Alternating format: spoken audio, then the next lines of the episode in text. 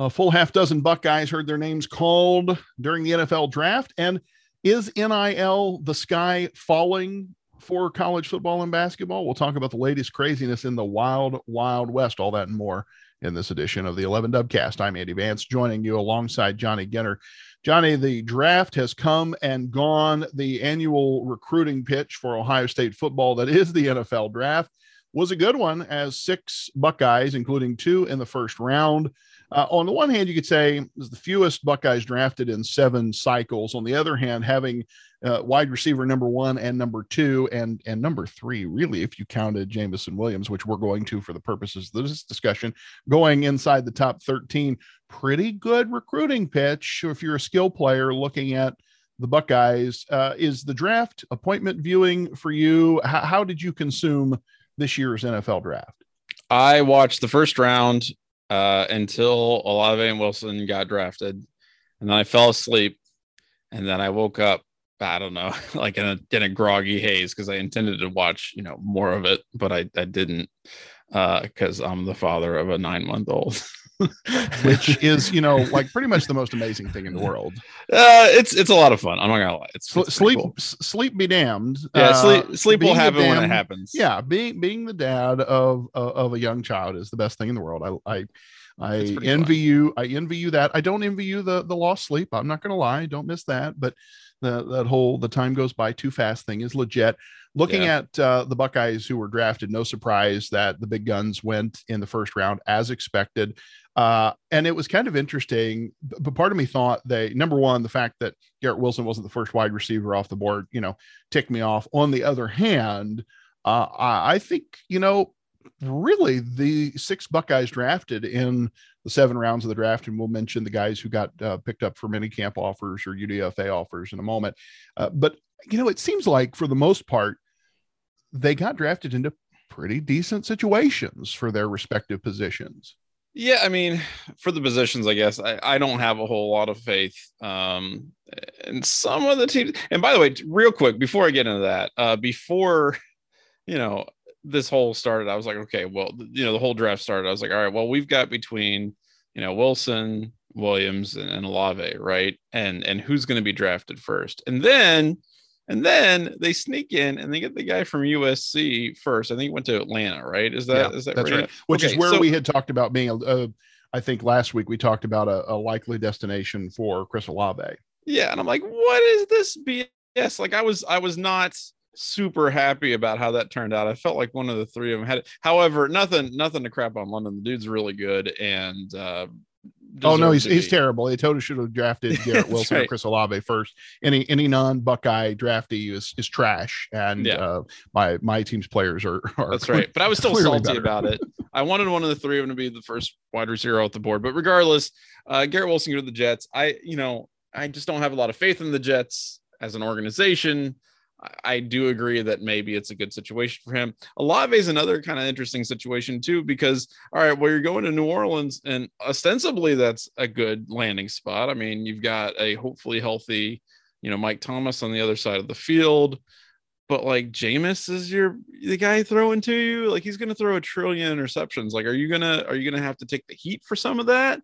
Is he, you know, I just I don't think anybody's gonna I don't think anybody's gonna blame a, a, rookie wide receiver for for I don't know. I you know, like that's I, mean, I, mean, I feel like the book's written on him at this point, right? Like you, I agree, but that's he's, he's gonna like, throw the ball a million times. You're gonna have your yeah. chances, is one thing I like about it. You're gonna have your chances. Um, you're gonna have your chances, but I just I feel like that's if you're trying to develop, if you're trying to be a guy, is like okay, I'm gonna improve my skills. I just I don't know that that's necessarily the best spot to go. Um, so yeah, I don't know. It's it's it's an interesting setup. I think they'll have a chance to they'll they'll definitely get a lot of chances. You're absolutely right about that. They will get a lot of footballs thrown in their direction. I just don't know how many of those will be catchable. I don't know how many of those, uh, you know, will be able to showcase their their really incredible skills. Um, it, may be an interesting rookie year for those dudes just because of their spots, but but you know, if it all works out, they'll definitely get a lot of receiving yards. Yeah, and and if you look at, you know, where where would you have liked to have gone? Uh, you know, as you're a wide receiver, sure, you'd have much rather been thrown to a guy like Tom Brady or Aaron Rodgers. Yeah. But there are only a couple guys. Joe Burrow, you know, you'd like to have been thrown to those guys. There's there's only two or three guys, Patty Mahomes, you know, that fit that.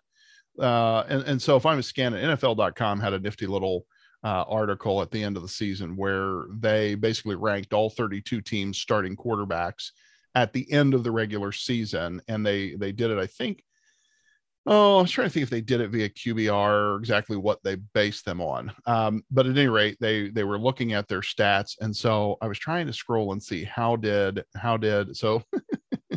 poor Garrett Wilson, uh, poor Garrett Wilson going to New York, the New York Jets. Now, one, I think this is a great landing spot for him because you know getting in the New York media market is legit. You're going to have your chances to do you know stuff on the biggest stage in that regard. The the the um, media opportunities the, the the endorsement opportunities are huge. You know there's a there's a reason um, that players a lot of times want to go to new york for some of those i'll call off the field opportunities.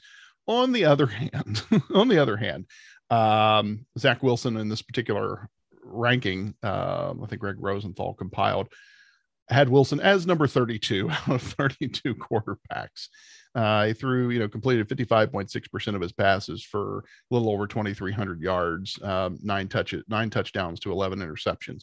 Not ideal uh, no. in that regard, which is why they had such a great, uh, part of the reason they had such a great draft pick um, position. So, you know, you, you don't love that. Um, I was trying to see here. Let me find where um, Olave's guy there's only 32 of them. You'd think I'd be able to find it easily enough, right? Oh, Jameis uh, Winston. I mean, he was number 21, so better than better than the New York City. But in either case, neither guy in the top third.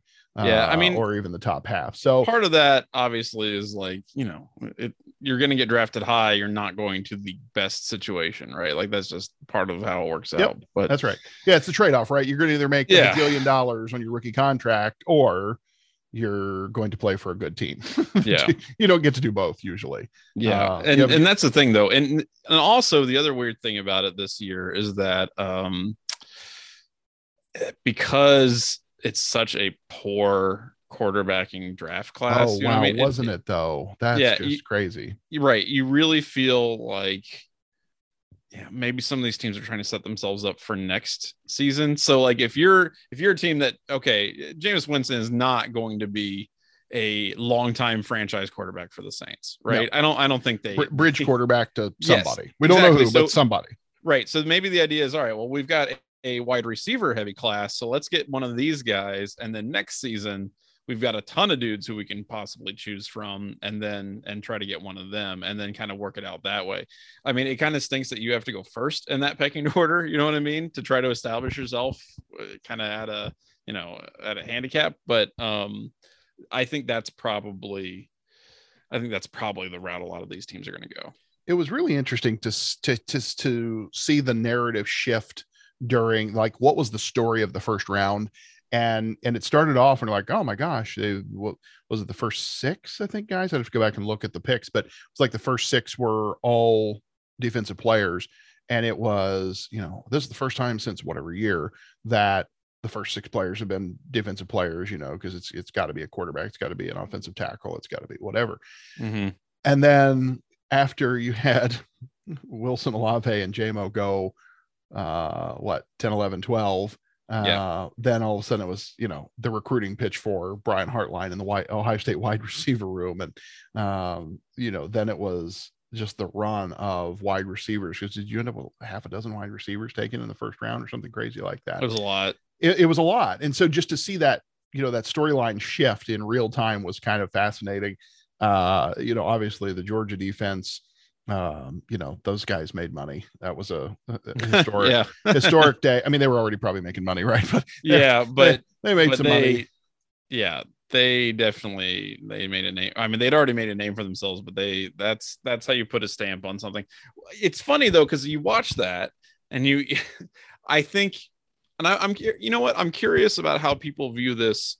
You know, if you're outside of the Ohio State bubble, because when I see that you know, I see all these guys from Georgia leaving, you know, and getting drafted, or I mean, shoot, even Cincinnati, right? Cincinnati had like nine dudes drafted, which is wild for them. Um, you know, my immediate thought as a college football fan is okay, these dudes are screwed next year. yeah, you're right, right. And so I wonder, I wonder if you know, somebody who didn't maybe you didn't watch the Rose Bowl, and maybe you still don't know the name Jackson Smith-Njigba. Maybe you see, you know, Jamo and Olave and Garrett, and they're gone, and you're like, oh well, Ohio State, who are they going to throw to, right? And I and obviously that's a misnomer. We know that they have tons of talent, but I'm curious what the perception is maybe for people not at Ohio State or Ohio State fans when they think about CJ Stroud and who he's going to throw to next season. So I don't, I'm, I'm curious how that will work out. Yeah, I agree. And, you know, I was looking uh, in as we were preparing for the show, I was looking to see, okay, what's the way too early top 25 look like because of that. Uh, Alabama number one, no surprise there because it's just always safe to put Alabama as your preseason number one. Ohio State is number two. Uh, and then and then Georgia at number three, and and I think Mark Schlabach put this one together at uh, ESPN, the one I was skimming, and you know mentioned Georgia, uh, you know, talking about all of the departures they'll have that you know will will change things there. But but oh, you know, they're bringing back a couple guys who may be better than the first rounders they left, which is what we've sure. been saying potentially about Ohio State's wide receivers who went to the to the NFLs. That hey, there's a guy behind him who may be better than both of them uh, in in Jackson Smith-Njigba. So I'm I'm with you. Uh, a lot of you know a lot of um, a lot of talent off the board for those guys, but you know still hey there's a lot of there's a lot of money in the mix down there. We're going to talk about the money in college football and mm-hmm. basketball a little bit later on. Uh, so Nicholas Petit-Frere to the Titans, you know, re- re- uniting with former Ohio State uh, coach and player, uh, the the the great coach down there. I, I really like seeing hit a couple guys going to Tennessee. I like that Mike Vrabel connection. Very cool. Jeremy Ruckert was a fun story going to the Jets, and and that was the fun story because of his childhood fandom of the Jets and some of the pictures on Twitter of him as a little kid in a Jets uniform or with a Jets helmet or something. That was really that was really slick. Tyreke Smith to the Seahawks and Thayer Munford to the Oakland Raiders. Uh, and and then you had you know a couple guys I I was really disappointed for uh, in in how much money did they cost themselves by coming back. And I wanted to spend a little bit of time talking about that. Thayer Munford, I just mentioned going in the seventh round, the 238th overall pick, and Haskell Garrett signing with the Titans as an undrafted free agent. You know, those are two guys who didn't have to come back. I don't think. Yeah. Yeah. And how, it, how much money did they cost themselves by coming back? And what can we infer uh, about this for, you know, future potential early draft in entrance? I I don't know how much. I mean, Haskell. I think people are going to see the obvious one, right? The guy got shot in the face. You know, like that. That's a crazy story, and it's awesome that he made that comeback. But I also see NFL teams making that ridiculous calculus of like, oh well, you know, that's definitely a you know check mark against that dude. Like, you know, we can't, you know, that's a potential injury. Blah blah blah. I don't know. I I think that um it's kind of hard to tell because those guys weren't going to be, I think, first or second round guys anyway maybe NPF might, I don't know. But I, I think in general, um, because you don't really know how it would have played out in the mid to later rounds, I, I think that's it, it's hard to, to put a number on it. However, I will say that for Garrett, there are worse places to end up, I think. Um, as a defensive lineman, especially, especially as an Ohio State defensive lineman. Yes, he's going to have his chance with the Tennessee right? Titans. you know, where you're you're you know, new head coach is a former Ohio State defensive lineman. So that that should help him out a little bit. And um, you know, it sucks because you, I I really think he should have been drafted at some point. Yes. But honestly, I think there's an argument to be made that you you know being an undrafted free agent is in some ways a better scenario than getting drafted in the one of the last two rounds. Yeah. Because you have a lot more freedom in that sense, and it's not that the money I don't think is that much different. Um, so I, I don't know. I, I I hope that he excels where he's at and that that's a great landing spot for him because um, you know, I, I think he's a talent and I think he'll do well in the NFL, honestly. Mm-hmm. They uh the Bear or the uh, Titans, as I say, pick up a couple of uh of Ohio State guys there between uh, Nicholas Petit-Frere, which don't you just love that guy? He had just some of the most wholesome responses to the whole draft. Uh, Oh, yeah. uh, talking about he I hope I get to meet Derrick Henry. That would be great. not only You're that, probably going to meet him, dude. I, I hope we get to meet and become best friends. Like yeah, just, yeah, and become best friends. I forgot yeah, that was right. that was the best. I love that. Uh, and then you know the other thing that was kind of interesting is that uh, the Bears picking up a couple guys as undrafted free agents or or signing a little unclear here on Demario McCall. We'll come to that in a minute, but uh, Master Teague signing an undrafted free agent contract with the Bears and uh, Demario McCall indicating that he's got some opportunity with the Bears. Uh, I'm I'm a little unclear if that was you know a mini camp invite, an actual undrafted free agent contract. I'm I'm I'm not Yeah. super clear what exactly, but Demario apparently is going to do something with the Bears. Uh, Chris Booker invited to the Cardinals rookie mini camp. Antoine Jackson invited to the Giants rookie mini camp. So you know, all in all, uh, certainly not the biggest draft in Ohio State history, but having two first rounders, you're never gonna you're never going to shy away from that because uh you know that's the big recruiting commercial right there is prime Yeah. time first night that's when you want to hear your school's name called from the recruiting pitch uh Yeah. let's um let's shift gears a little bit here from the draft which was great to talking about the wild wild west along with the draft Straight news to the wow wow. We need to like we need to I- have a musical cue. i wonder if you're we going to go to will smith or if Yeah, you're going to go to ub40 because Yeah. I'm old enough. Do you remember that that uh, song? That, you know, she's so mean, but I don't care. I love. Do you know this song? I love. No, I don't know that eyes and one. her wild, wild hair. Oh my gosh, it's so great. Go look that up. UB40 Wild Wild West. Is it better Uh, than Wild Wild West? Yeah, it's great. Yes, it's great. Anything I would love be. it. It's so good. No, no, I love be. that. You know, I I never sure which one I Literally liked more was um Will Smith and, and the movie Wild Wild West with Will Smith in it and the great Kenneth Branagh as the, so the thing I love this is we're going to take a little digression yeah, it's fine. uh, about this because why not? The great Kenneth Branagh, who could do absolutely anything, Yeah. um, played. Shakespearean actor, amazing director, all that stuff. Yeah.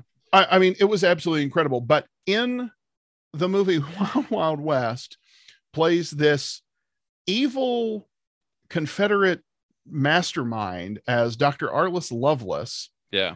who was like apparently cut in half and put on an articulated metal platform as though he were a half like mechanical spider. Yep. Uh was the damnedest thing ever. I just yeah. I That mean, entire not- movie is. I remember watching that in the. Th- Here's the thing: that movie came out. I think when did Wild Wild West come out? I think it was in '97, right? Uh 96 or 97 99 actually 99 Oh, Who God, that new who knew was that unfortunate. new yeah Anyway, well, I do distinctly remember watching Wild Wild West in the movie theater, and that was one of the first movies. Because like when you're, you know, you know, when you're 10, you're 12 years old, even up to then, you're like, okay, I'll go see pretty much anything if it's got X, Y, and Z in it, right? Because that's that's just my jam.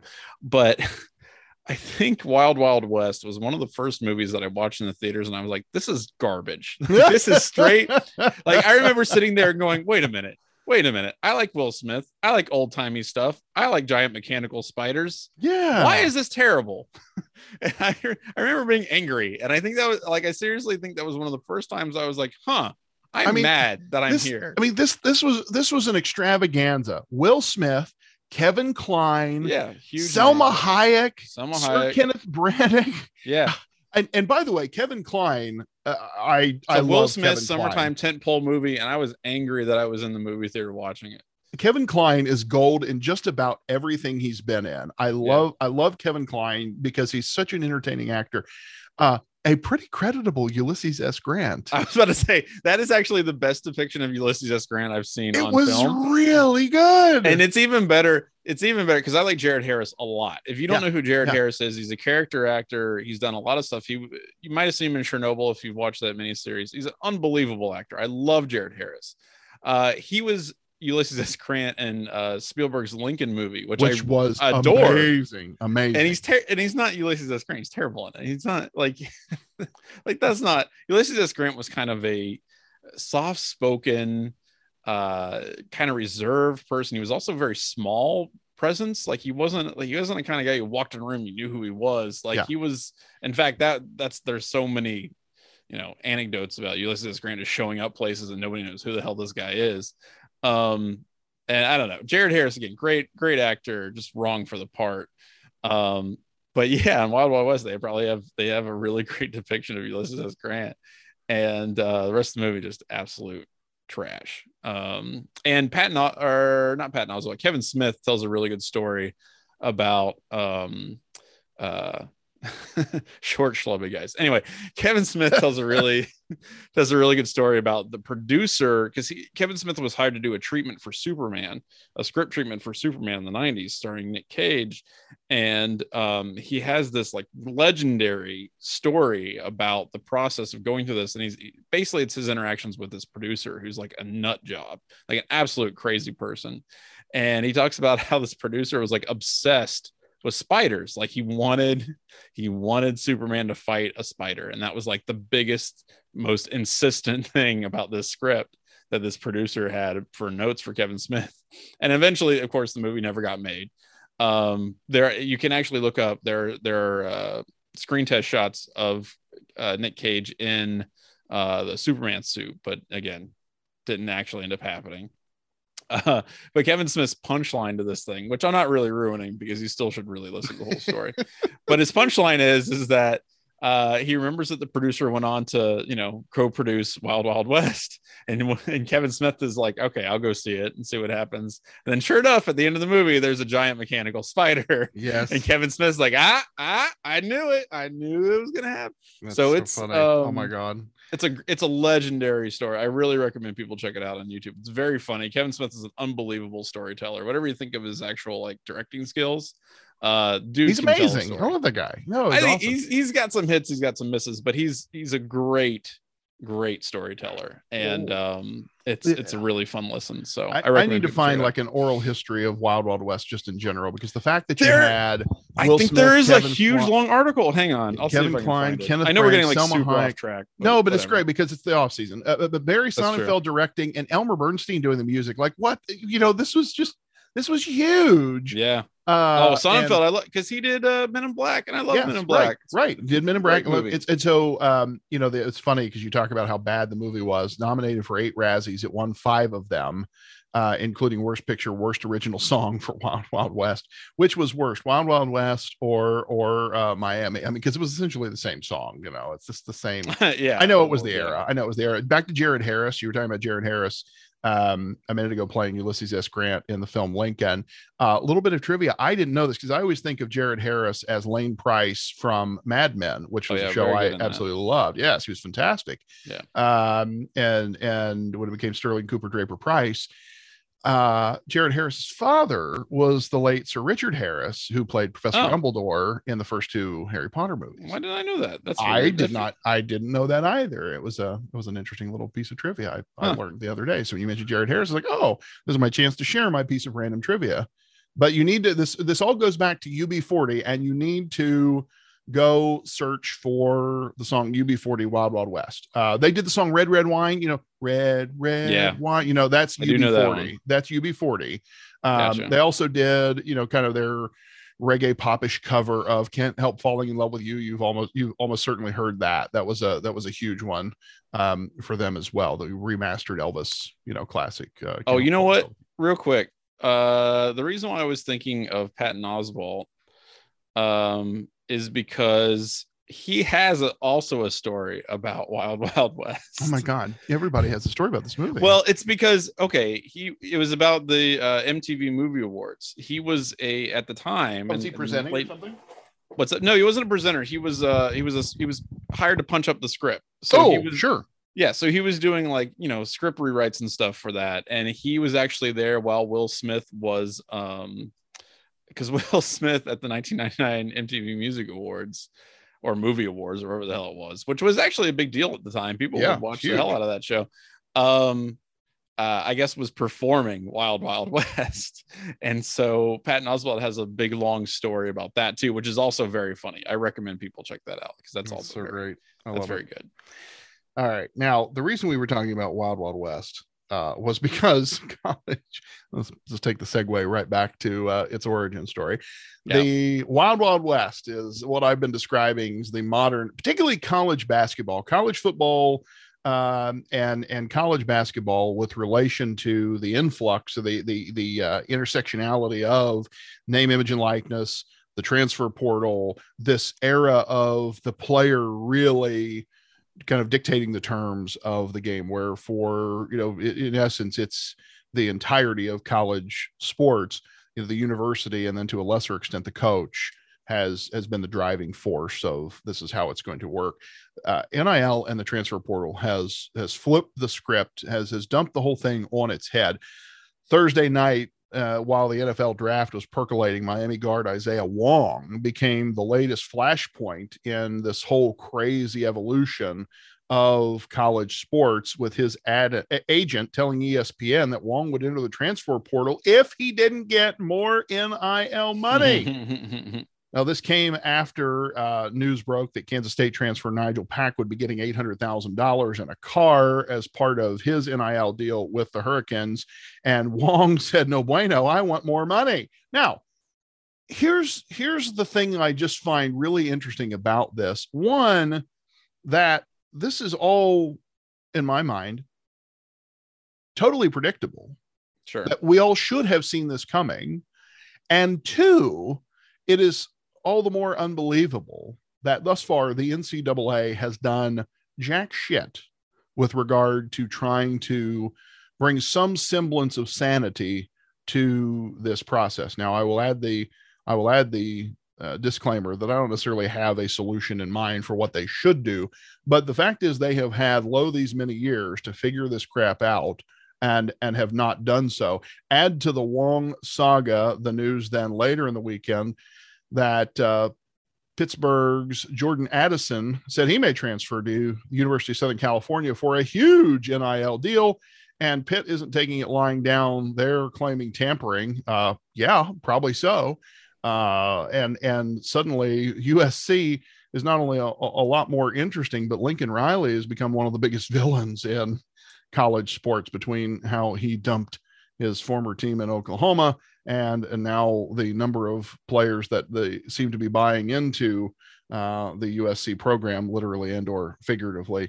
Uh, so what what what do we what do we take away from this, Johnny? Is it is it okay that things are so bat crap crazy and you have people Mhm. transferring before they've ever seen the field? I mean, we've had stories here of people transferring after one semester Yeah. at their school. Some of these early enrollees who are putting their name in the portal first. I mean, that's literally what Quinn Ewers did. That's literally what Quinn Ewers did. Absolutely. I, I you know, I, you and I have both been proponents of player mobility and players being able to, you know, make their pieces of silver off this deal.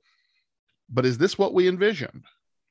Uh, can I can I say yes? Actually, like I don't. I mean, I'm gonna be I'm gonna be straight up real. Like I don't care.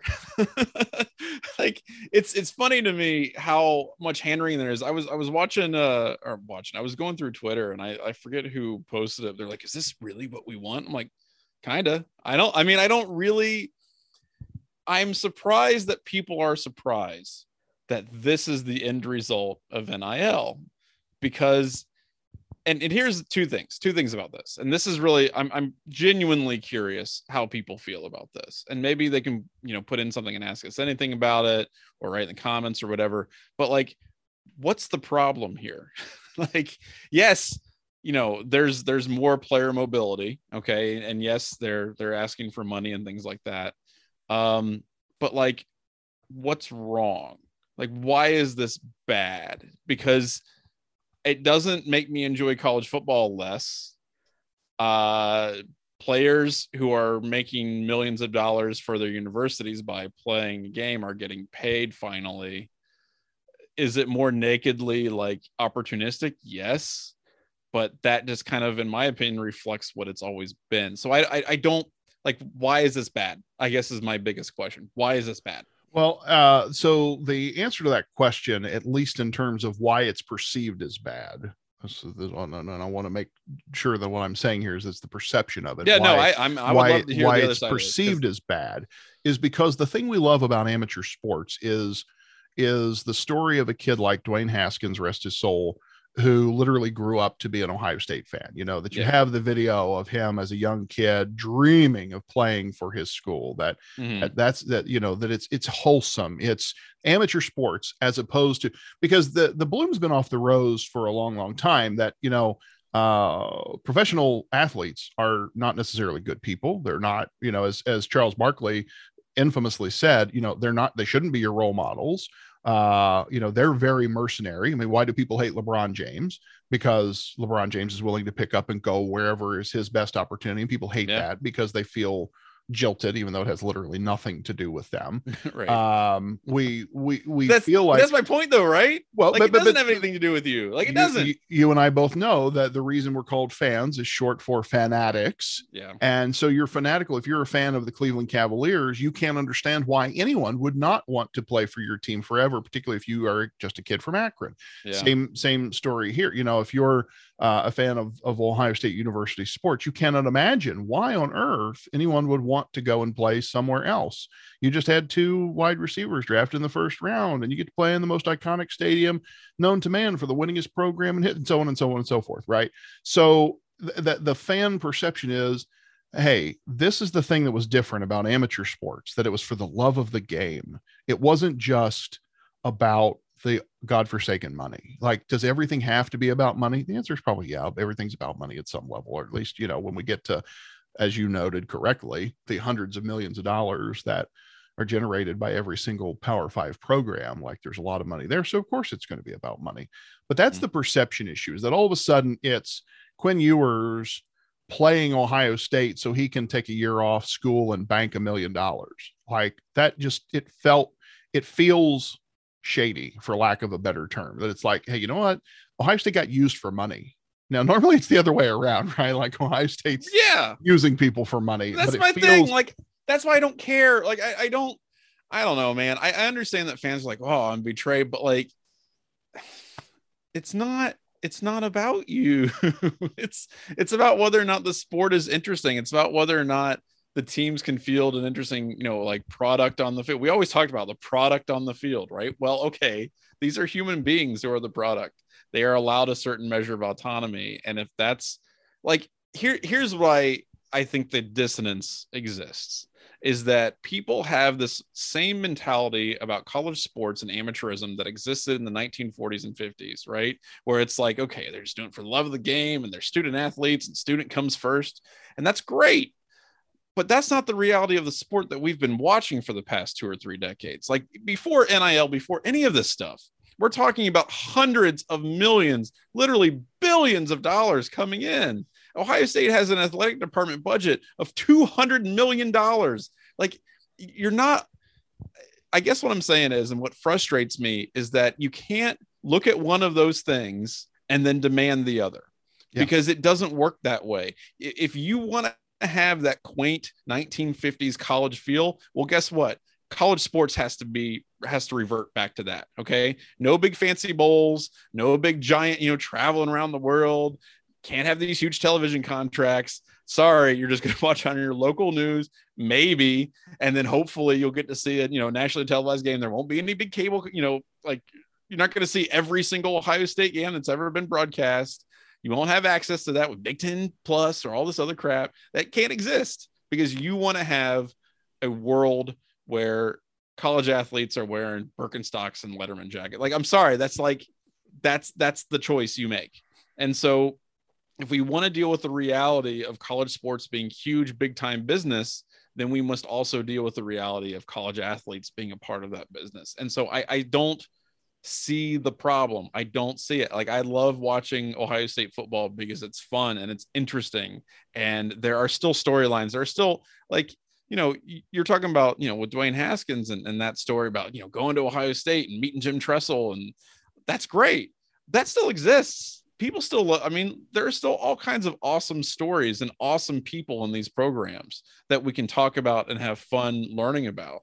Uh, it just happens that now they're going to be compensated for their efforts, commensurate to what the sport has become. Um, so for me the issue is and and i'm 100% on board with everything you just said uh and, and like i said you and i have been I think pretty uh, pretty open about being supportive of, of both player mobility and players getting their slice of the pie. I I think the the thing that it feels like has to change. It feels like what we have now is not sustainable in the sense that I don't think it's healthy for the sport. It's not healthy for the players. Not healthy for the coaches. Not healthy for the institutions. But why? Have... But why not? Why not? What's what's not healthy? well, okay. Like, one thing. Question. Well, one thing is, I you know we talked about this uh, last week with the exit of, of Jay Wright.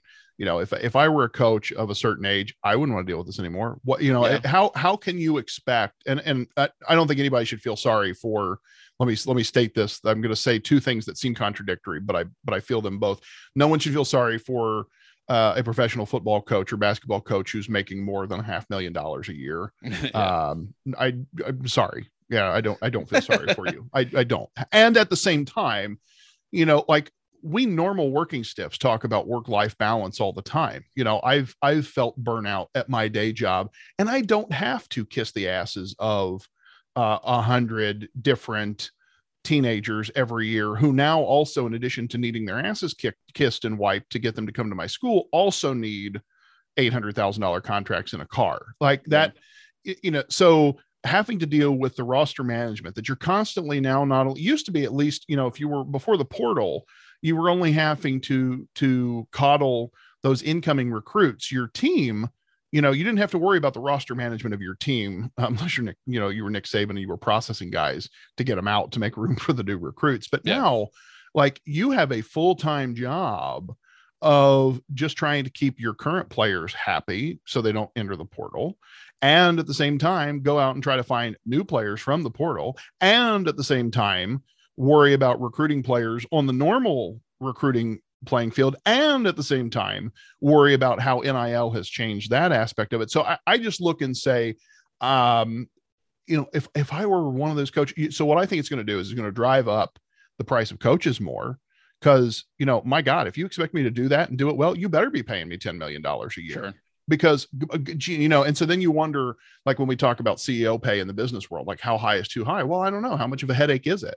You know like what like how much you know so and it, and it varies wildly and right? it varies wildly which is why ceo pay varies so wildly and which is why yeah. head coaching salaries vary so wildly but if you think about like when we were talking about some of these guys in, in college football ranks who become 10 million dollar men uh you know getting a hundred thousand hundred million dollar contract or whatnot hey you know what if i was doing that now you damn right you better pay me 10 million dollars sure. a year because this I is think, madness I think there will be a correction in there has to be a correction. General. Yeah, and it, it's not. And the thing about NIL, I mean, we talked about this last time, which is like, you know, if a guy's getting a million dollars before he's played a snap, and then he ends up being a bust, he's not going to keep getting that money from you know boosters, businesses, whatever, if they're not seeing any kind of return on that. Um, so I, I do think there will eventually be some adjustment. I think, first of all, I think it's too new uh, for people to draw any wide conclusions about NIL and what's going to do college sports. Secondly, I don't think the people who are upset about it really have well defined what, what they're upset about. I think they just don't like the fact that it's changing so rapidly, which is fine. I mean, that's still a fair critique. Like you, you know, especially since the NCAA has done nothing to prepare for it and completely rendered themselves irrelevant uh, in the wake of all these changes. Um, I think that that's a fair criticism. But ultimately, I, I, think that people need to like step back from the ledge a little bit because I've just seen these dire predictions about how college sports are going to collapse. I'm like, well, how? What? How? That if if anything, they're going to get stronger because this is like more incentive incentive to pump money into it. So I don't I don't really see how that's possible. Um, maybe college sports as you know it might change uh, but that's that's part of life. I, I, think it will exacerbate the inequalities that are already baked into the system. You'll see this more with college football, certainly. So, like you know, a team. Bodies, uh, but so you're saying like a powerhouse, like maybe from uh, the Southeastern Conference, might win like six out of ten championships or something like that. Yeah, like it might yes, that exactly. might be the result. Like, exactly right. Like if we've been we've already been talking about you know one of the reasons that people think we should expand the playoff and I say we as though I have a seat on the table. Um, one of the reasons cited for expanding the playoff is that then maybe, maybe a team like Cincinnati wouldn't have to hold its breath that it might get into the playoff if the right people ahead of it lose. Right. So, you know, why would that be the case? Well, because Cincinnati wasn't one of the the chosen few in a Power Five conference. Of course, that's going to change, but but you know, the discussion has been well, it's the same six teams who have won it, as you Yeah. as you So let's expand the noted. play. Like that's what I'm saying, man. Like So I that's- don't see but- how that's Well, no, I'm a big fan of expanding the playoff. Yeah, Heck yeah, I think right. gonna- I think I think expanding the playoff is a good thing. But so one of the reasons for that is to say, hey, we've got this tremendous inequality right now in uh, this. You know, you talk about parity. So in the NFL, in theory, because you have a salary cap and the way you do the draft and some of these kind of things, there there is some measure of, uh, or at least an attempt at at forcing parity Mhm. uh, so that it's a more interesting product and so on because nobody likes it when the Patriots win, you know, six out of 10 right. Super Bowls in a row. Right. So then when you, you take that to, to this, so where's the money going to go logically? It's going to Alabama, G- Georgia, Ohio State, Mich- those are the programs that are going to have the, mo- so the programs that are already in the driver's seat they're not suddenly going to be worse off, right? Like they're because they're going to have the resources because they've already had the resources. Uh, I, which by the way, this is not a reason for me to say we shouldn't have NIL. The ship has sailed on that.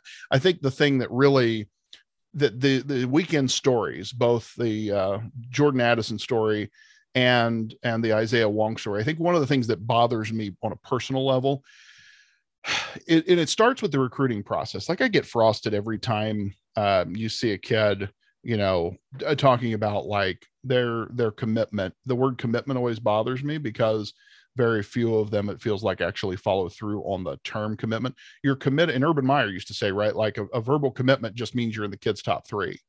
And I think that's even, I saw one the other day. We were talking about a recruit in Slack. I don't remember who it was, and it's not important, but their phrase in there, they were putting out a, a top, like top 10 list or something. And the phrase was, uh, these are my top 10 for right now. Mhm. and I was like, my God, this is the most honest thing that's ever been written on, on Twitter because the kid is Right. in essence, you know, in essence saying openly, like, I'm a teenager with flights of fancy and whims, and this shit's going to change over the course of the next year before I sign my deal. And the money makes that even more. It's all out in the open now, which I think is a good thing. I think transparency is a good thing, but I think it really has it has really shined the light on the Wong situation and the Jordan uh, Addison situation in particular has really shined the light on just how mercenary it, it really is now. So the correction to me that has to happen. So the marketplace will do some correcting, right? Like as you noted, the boosters, the donors, the whomevers, the collectives, they're not going to shell out a bunch of money if it doesn't pay off. That that eventually the money will dry up if, if it's not paying off. Uh, but the correction I feel like that has to happen is, and, and it may not happen until you have players organized in some sort of collective bargaining deal as they have in the professional leagues, which we've talked about on the show before.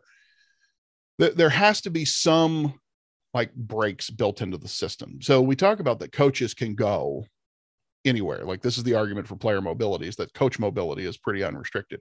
But there is at least some financial penalties and incentives in the system. You know, a coach either has a buyout clause or there's there are performance incentives or longevity incentives, you know, into the contracts. There's some um, repercussions if you leave willy nilly and, and well, so what? right now there what- just aren't for the players. You like yeah, you but can- what repercussions for the? I mean, the coaches. The repercussions are literally they just don't get paid their whole contract, right? Like or their next school buys them out, right? Or the next school, Or the next school buys them out, but it's not- what- there's But, no- but, but in no theory, it's there. But in theory, it's there. I guess it's not. I guess it's not that big of a deal for the coach if the school's paying for yeah, it. they so don't they're care. So why pocket, there shouldn't but- be repercussions for the players then, right? Like it, it should be on the school. Maybe I don't know how you would do that, but like, I, you know, unless you because here's the thing: you don't want to give. You're not giving these kids guaranteed contracts, right? You're giving them Well, that's a scholarships, good- which can be rescinded at basically any time. You're not giving them four year scholarships, which you could do if you wanted to. Some and by places the way- do that, don't they? I mean, some some do that, don't they? Some I mean, do, I know, but, but I'm I know saying like it's isn't a doing it, widespread but- practice. Yeah, it's not sure, something sure. that you see a lot. So my point is, is that again, this is where we're trying to like have it both ways. If you want to treat the players like you would treat a coach, like an employee, then then do that. You are more than welcome to do that. Give them a contract, give them benefits, right? make it guaranteed if you want if you really are that have that much faith and then should they want to transfer then they can take hits all that kind of stuff that's fine but that's my point Yeah, They're see, I think that's where I want them to go. Is I, I think I think I want them to get to the point where it it is. It's because the the thing that I and I think I'm probably with a lot of fans on this. I'm 100% on board with uh, you know, hey Dabo, shut up, uh, quit your whine and make it a four-year guaranteed contract. Yeah. Do right by the players. I'm on board with that. What I don't like is a Nigel. Uh, I, I started to uh, hybridize Nigel Pack and Isaiah Wong. Uh, what I don't like is having Isaiah Wong in the media saying, "Hey, I'm going to move if you don't give me more money," and Yeah. like that's that part of it. I just think it's it's. I don't know. It just feels dirty. Uh, it It just feels, feels, dir- and but and and I think it's probably just. I mean, you've made the point, and I don't disagree with you that it's dirt. It just feels dirty because it's different. yeah, Uh, it's not what we're used to, and and and going back to the fan part of it, so on. Part of the reason that the Quinn Ewers situation is so annoying is because again, you, you know, you have an affinity for your team, whatever your team is, if it's Ohio State or Miami or USC or whomever, you have this affinity for your team, and so you feel like the jilted lover mhm. uh, that oh my gosh, this smarmy little bastard has the opportunity to make hundreds of thousands of dollars playing for my team. Who the hell does he think he is? well, You know, I- that sort of that's that sort of thing. let, let me let me wrap this up real quick and i'll just say this okay i'm a reds fan so the You amount of You- Stupidity. you poor thing, you. that's right i'm a reds fan and a bengals fan and up till this up until this you know past season obviously you know that that also could lay claim to something pretty soon so i'm just saying as a fan of of very of two very dumb historically professional sports teams i have a hard time uh saying like well this is just you know it's going to be just like professional sports. It's going to be terrible. Like, okay, professional sports already kind of sucks in a lot of ways. so it's hard for me to really like cry too many tears about it because I'm like anything would be better than what I have been, you know, had to bear witness to uh, for several decades at this point. So I'm not really that pressed about it. And like the thing is, is that I, if you're an Ohio State fan, uh, I, I I don't think you have too much to complain about. Oh, here. no, I no, think you're fine. I think we're fine. I'm not really too worried about it. Yeah, yeah. Quinn Ewers is, is going to peace out and go to Texas. That's fine. Texas didn't have anybody drafted in the NFL draft this year. So, yeah, you know, absolutely. either he's the savior of that program or he's not. And Ohio State's going to keep chugging along with probably the best quarterback in the country. And I'm less Um, upset about the Quinn Ewers situation because you know, in one sense, like I get it, he's from Texas. That is his. You know, Good for this- him. you're you're, Yeah. you're not talking about a Columbus kid jilting Ohio State to go No. to Texas for the money, like that part. So yeah, the Ewers thing doesn't actually bother me. It's just a helpful example. I'm uh, sure all the Cal fans literally- of Rancho Cucamonga are really PO'd about, Yeah. you know, CJ Stroud, but I don't care. Like he's at Ohio State.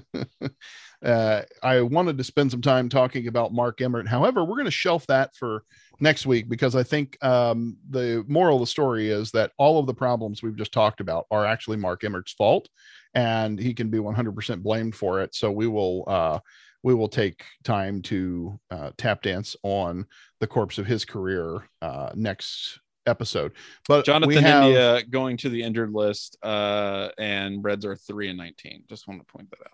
Yeah, there's a reason Anyway. I stopped watching. The Reds are actually probably the reason I stopped watching baseball some years ago. They're now so that you right get right down to it, uh, but uh, we have a truckload of letters in the mailbag. So I want to get to our favorite segment of the program. Ask us anything, which, like the entire Dubcast, is sponsored by the Dry Goods Store at 11warriors.com. Hats, t-shirts, stickers. All of the goods you need in your life, drygoods.11warriors.com go there. Buy early buy often. All right johnny off to the mailbag with us. So you can send us questions to the Dubcast by sending them to dubcast at 11warriors.com. This is from Tim, uh, who wants to know uh, what was our most odd job? Could it be the nature of the work, the people, the commute, or any other aspect? His was when he was one of the guys who held the stop slash slow sli- stop, stop slash slow sign. Say that five times fast for ODOT in between high school and attending Ohio State. Met some interesting folks and some saw some interesting things just for holding a sign. nice Uh, that's a good one. I like that one, Tim. I would say I so I'll I'll say two. One was I worked for a British tennis company called TMEYE, so TMI, and I logged uh tennis matches. I like sat in a production booth and uh, looked at a little TV screen with a timestamp at the bottom, and I logged tennis matches for the big ATP tour uh event down in Cincinnati. And what I would do is I would make highlight uh compilations like like paper lists of you know when things happened. And then i would make copies of that and then run it out to the various media production booths including espn so i guess maybe they made some of their highlight reels based on my info. I thought it was kind of cool. I got paid $100 a day under the table. That was great. I just showed up and they handed me a baggie full of money and that was fun. Um, and I also did uh, phone interviews for the Ohio Department of Public Safety to gauge the efficacy of um, seatbelt campaigns, like buckle your seatbelt campaigns. That That's was also awesome. weird. I love that. I don't know if I have any real like weird uh, jobs that I've done. Uh, I worked for John Deere once. So when we were um, student, and this wasn't weird, it was just this was kind of a it was an interesting experience when I was a, a college student. A lot of ag, a lot of ag majors worked for Deere, and they had a parts depot. I don't know if it's still there or not. Truth be told, out on Georgesville Road. Basically, it was a huge warehouse uh, full of John Deere OEM parts, and you know, basically, it was it was a very typical sort of like distribution center type job. Think about it like in the modern parlance would be like working at Amazon and going through and picking orders, right? So you'd walk up to the counter and you'd pick up a dot matrix printer printout of some uh, customer's parts order or some John Deere dealership. Most of the time, it was it was dealers, not individual customers. But you'd you know say here this dealership in you know Walla Walla, Washington is ordered these 87 parts on this week's shipment and you would take your little hand cart or if it was big parts uh, you might hop on like a little cushman um, you know tow motor kind of thing and zip around the warehouse picking those parts as fast as you could as accurately as you could because you were Hmm. graded on both speed and accuracy of your picks and you'd go and you'd put them in a box and slap the shipping label and throw them on the conveyor belt down to whichever uh, shipment method was was being used. Um, that was really interesting, and and I I didn't mind the job so much. The lady I worked for was a jerk. Um, there was uh, a a friend of mine from back home. Uh, a friend of the family um, was killed in a car crash or something the quarter that I worked there. So back when Ohio State was still in quarters, and I needed to go home for the funeral. And so I I told her I said, "Hey, I'm going to be gone tomorrow. Um, it was a death in the family kind of thing, or friend of the family, and I, I got to go back home for the funeral. So I, you know, I need to find somebody to cover my shift. You know, and you know, and I was I was asking for some reason I was letting her know both I was going to be there, and that I was trying to find somebody to cover my shift, something along those lines. And she lit into me, you know, that about like how of uh, you know, being there was the most important thing. And if I couldn't be there, I need to be committed to the job and so on and so forth. And I and I said to her, I said, lady, you know, look, every piece of farm equipment uh, on our farm is is John Deere branded equipment. My dad's worked for a John Deere dealership for 20 years. My brother is a John Deere certified mechanic. Right. Uh, our family is more committed to John Deere than anybody else in this building. Uh, you need me more than I need you, basically. Yeah. And that was the only time I've ever more or less stormed off a job in a huff. well, I think that was earned. I think Oh, you, uh, yeah, yeah. It was like, and it was one of those things that, you know, you don't get to do that when you're an adult and you have a mortgage and, you know, like responsibilities. But when you're, you know, a sophomore in college or whatever, and you really didn't need the money that bad, and there's always another job for, you know, a college student that was paying, because that job was probably paying at the time, what, seven bucks an hour or something stupid like that. So it was like, you know, they really, I, I just, I was like, I wasn't going to work for a boss who didn't understand, you know, the importance of people.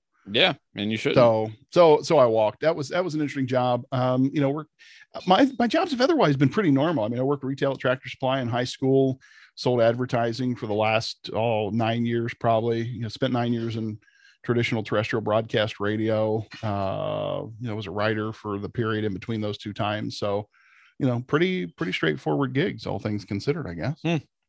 Well, I mean, it's it is about the people you meet sometimes though too. I mean, I delivered I delivered auto parts for a couple summers, and uh, not a crazy job, but definitely meet some crazy people. So and maybe maybe working you know maybe working as uh an sometimes when i worked in radio because i was an ag news reporter and people say oh what do you do for a living you say i'm a farm broadcaster and they would look glad you like you just said you had three arms or something along those lines like i guess i work in such a niche area of media that you know it felt like a weird job although it's it's not i'm a journalist Yeah. right it's just it wasn't it wasn't weird to me but because most people had never heard of a farm broadcaster a farm radio broadcaster like that was the maybe that was the weird part of it i guess Yeah. All right. Well, this one here, this is from uh, Kieran, uh, our good friend Kieran. We Kieran. Yeah, big fan of uh, Kieran. Uh, hi, Andy and Johnny. Can you really separate the artist from the art? My dad makes this point about Michael Jackson all the time. Sometimes I think it's, I, you know what? Here's the thing a lot of it has to do with, uh, I think, what the artist did. you know what I mean? Like, can you contextualize what happened? It's about the time period. Like Pablo Picasso, for example, horrible human being just a just an awful person in a lot of ways. Uh, also one of the greatest you know artists in human history, just unbelievably talented and, and amazing. And I think when you're talking about someone who has made that kind of impact and that kind of um, you know change in, in a medium like that, I, I think it's sometimes it's important to contextualize the person. Um, on the other hand, if it's like I don't know. I mean, Michael Jackson again, huge name, biggest name in music for decades. You know, eh, I don't know. It's it's hard, and I think sometimes you just have to do it on a person by person basis. I, I think that really what it is. You you have to look at the person, you have to look at the art, and you have to kind of make a determination for yourself. I don't know that there's a blanket answer to that because sometimes what somebody did is so horrific and and awful that you can't separate the art from the artist. And like, I'll be honest, the remix to ignition should be our national anthem like uh you know by all rights it's it's, it's awesome. the greatest american song love ever made love it but r kelly is a horrible pos dirtbag and Absolute you know deserves to rot in jail for the rest of his life and so i don't I, I can't the more i learn about that dude the less i can listen to that song and enjoy it which really sucks that's a good um, example I, w- I was thinking about bill cosby Oh God, uh, Bill Cosby, same deal, man. Because I mean, I mean, I have this great affinity for the Cosby Show. It was one of the greatest sure. shows ever made, and uh, you and I were talking about when we were talking about comedians. Um, yeah. you know, we we when when Miranda and I first started dating, um, you know, she would pop the Cosby CDs in the CD player when we were like on long car trips or something along those lines. They're hilarious. I mean, I still love to listen to some of the. It's just a, you know, it's a different era, different type of comedy. So you know, separating the the art from the artist, I I think you're spot on with it it it depends on what they did and and that sort yeah. of thing and i also think you know it's it's different for every individual like i think i i would have no qualms about you know saying i would still enjoy listening to some of those bits because they're really funny and timeless classic comedy uh and and at the same time you know acknowledge that that's kind of an uncomfortable awkward thing yeah. to say or admit because you know people and and it depends on you know your and and they you know and it changes over time too because your picasso example is a good one there was a time when people just understood or said you know genius and madness are pretty close oh, sure, yeah. Linked, they, right yeah. it was just sort of like this you've got to be a thing. womanizing piece of crap if you're an artist that's how well, it works well you know, that... well you know it, and maybe not that specifically that but but just that hey there's a well what's the difference between being crazy and being eccentric. You know, it's how much money right. you have in the bank, right? Like at a, at a right. certain point, right? Like no, right. And and that's the and and people do. I mean, standards change over time, and that's fine. I mean, that's how that's part of it. But I I do think there are a lot of people who like. I don't know. They, they grew up at a certain time and place, and they're like, "Wait a minute, you're saying that like this guy isn't acceptable?" Like, yeah, because that's that's right. Right. crap changes. Sorry, that's, yeah, that's and and two, you know, the the the other you know the other part of it is like acknowledging that things that we find entertaining or things that we find noteworthy as as art um whether we're talking about like you know literal art or music or uh television or comedy or whatever like what's funny changes over time oh, not sure, just yeah. not just the God, what's yeah. acceptable not just the what's acceptable part of it but you know like going back and watching um, like Andy Griffith, say for example. Like I mm-hmm. love Andy Griffith, but you know, and I heard some Andy Griffith comedy along the lines of some of those Cosby CDs, and you, you know, you're listening to the laugh track, you know, like the, before a live studio audience kind of thing, and you know, people thought this stuff's hilarious, and like if yeah. you listen to it now, you'd be like, huh. It's not you funny. Know, you know, it's like wait a minute, some bad dad jokes in here, kind of thing. But well, it's like it's one of my thing, one of my favorite things where um oh god i can't remember what the simpsons were making fun of but uh oh it was an they were making fun of they were watching a live broadcast of Lake Wobegon. And uh, by the way, Garrison Keillor his own, he has his own problems with being a POS. Yeah. Uh, and, and that's why I ended up leaving uh, that show. But um, uh, but they're watching a Garrison Keillor uh, cipher. You know, they're they're you know a guy a parody of Garrison Keillor on this live broadcast of uh, NPR and Lake Wobegon, and you know it's going through his cadence, and they're like, yeah, you know, all the all the children are playing them polite, and all the men and women are polite and playing them, and the audience is like losing their minds, and and part is like looking around, you're like, what the hell is so funny? What's wrong with these people? And then yeah, and then Homer like goes up and like slams on the TV, is like, stupid TV, be more funny, like because it does. There's some things that just are funny, and there's some things that aren't, and that changes over time. And and sometimes Garrison Keillor isn't fun.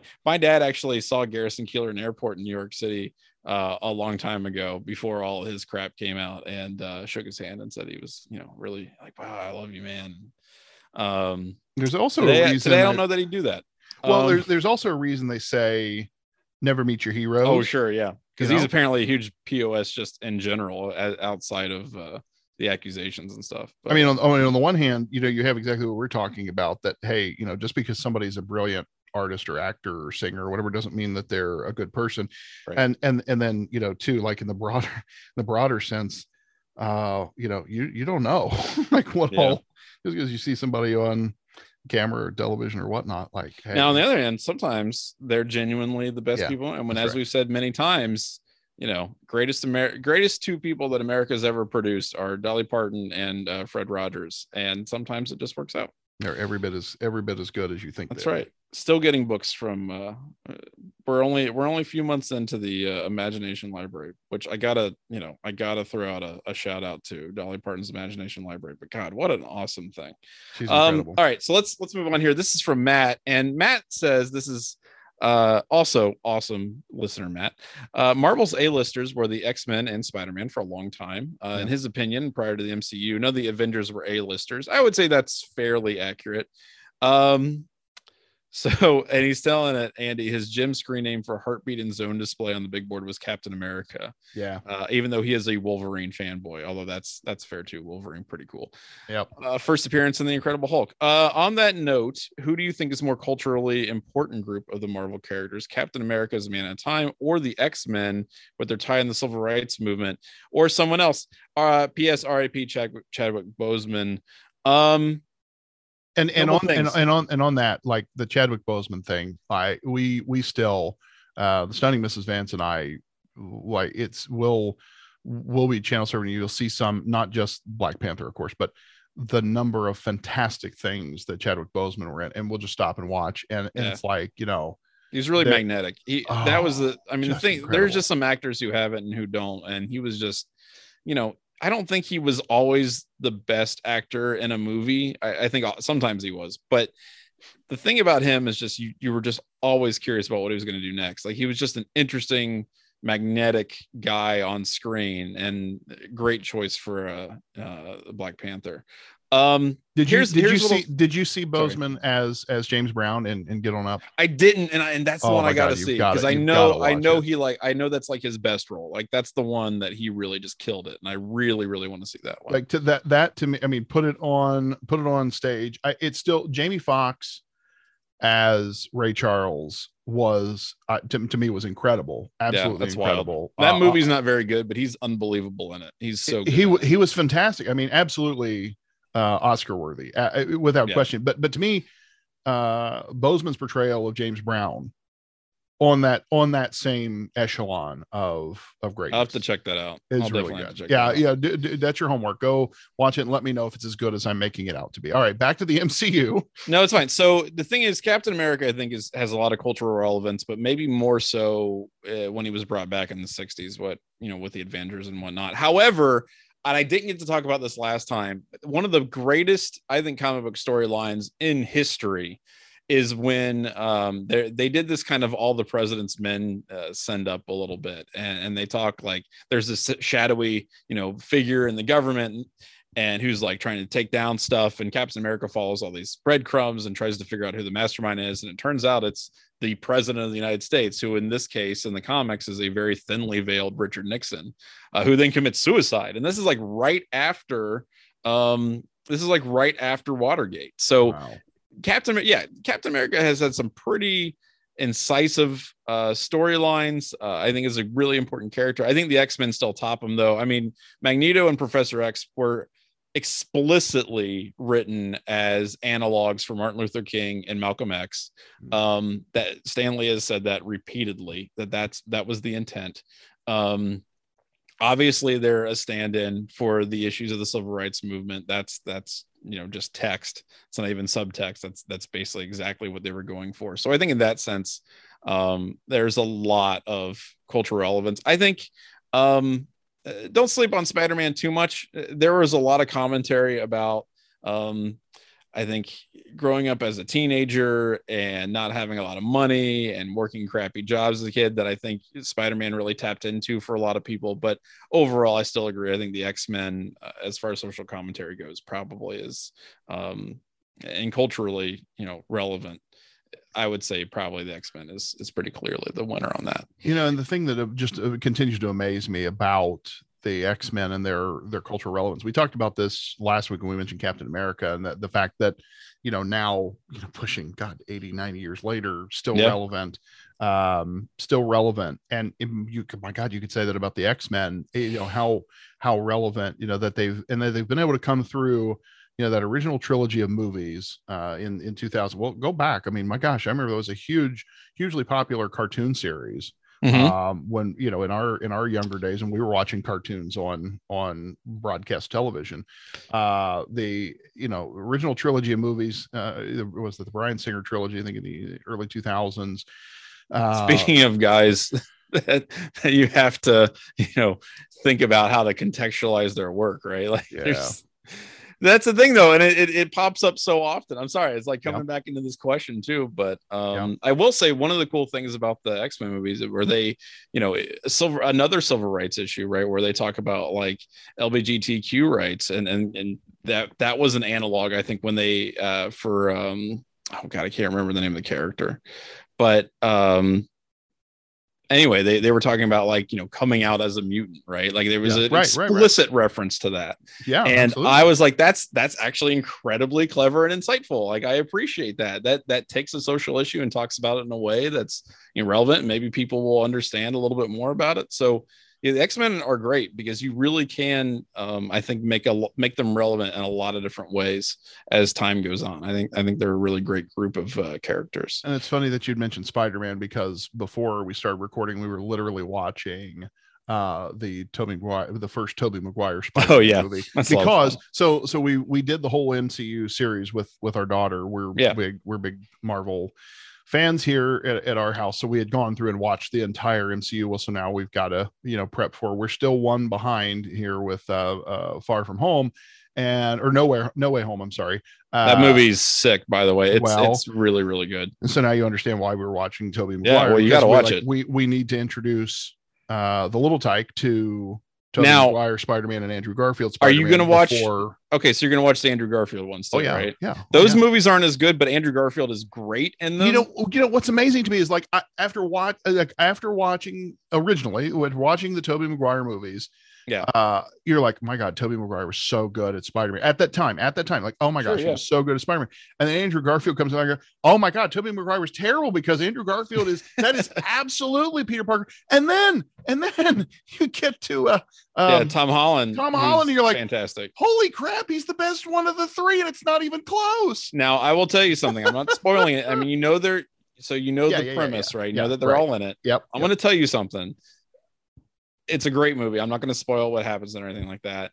Uh andrew garfield is the best part of that movie. Like hands down he's not in a lot of it. Like he's in about a third of it but hands down the most fun entertaining part of that movie. He's so good. And and what they do to differentiate the various spider-men and like their attitudes and how things are going with them he's the best. He is so much fun to watch in that movie. And uh you you're actually you leave it kind of upset that uh they did him so dirty by putting him in not very good movies Yeah. um he's really fun in that movie uh so our last question here this is from a good friend alvin who simply wants to know what is something you had to learn, unlearn, excuse me, what is something you had to unlearn from your childhood? And my answer is uh, that the tongue map, where it says like different parts of your tongue taste different flavors, Yeah. that's that's BS. That's complete crap. That's not true.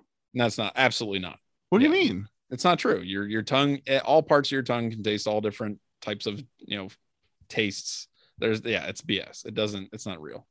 I swear to God, we like learned that in science class. Yeah, I know, dude. It's totally wrong. It's completely not like look it up right now. It's completely I am. wrong. I'm- there's an article in Smithsonian Magazine. I just I googled it. it's total trash. It's not real. huh. Yeah, Wow. that ain't real. Oh, oh, all right, Alan. That's all I got. Yeah, it's literally it was literally in science textbooks. That's the funniest part about it. That's Like, hey, yeah, kids, this is how it works. Like, nope, incorrect. Wow. Yeah. Huh. So there you go. That's you just unlearned. yeah, I don't know if I got anything on that one. Well, now you do. Um, Yeah, that blows my mind. Well, apparently there's stuff like that that I didn't even know I didn't know or didn't know that I knew were wrong. Yeah, that's BS. That's good. And it's I'm a, I'm a, I'm annoyed by it too because I very much believed it for a very long time, and then I saw some article about it as an adult. I'm like, wait a minute, you jerks! That's crazy. My my tongue knowledge has been undermined. How yeah, dare my, you? mind, my mind is blown. Yeah. So there you go. That's Ask Us Anything for this week. Thank you for sending in those excellent questions. We really appreciate them. And continue doing so at dubcast at 11warriors.com. Yeah, my gosh, the Dubcast posse doing us right this week. That was Yeah. fantastic. Well done, questioners. Uh, glad that we got to spend a, a chunk of time together doing that. Uh, good draft for the Buckeyes.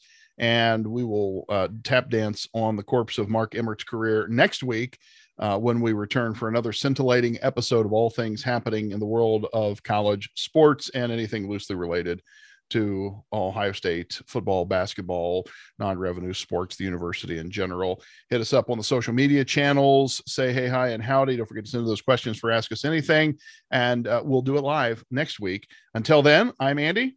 I'm Johnny. this is the 11 dubcast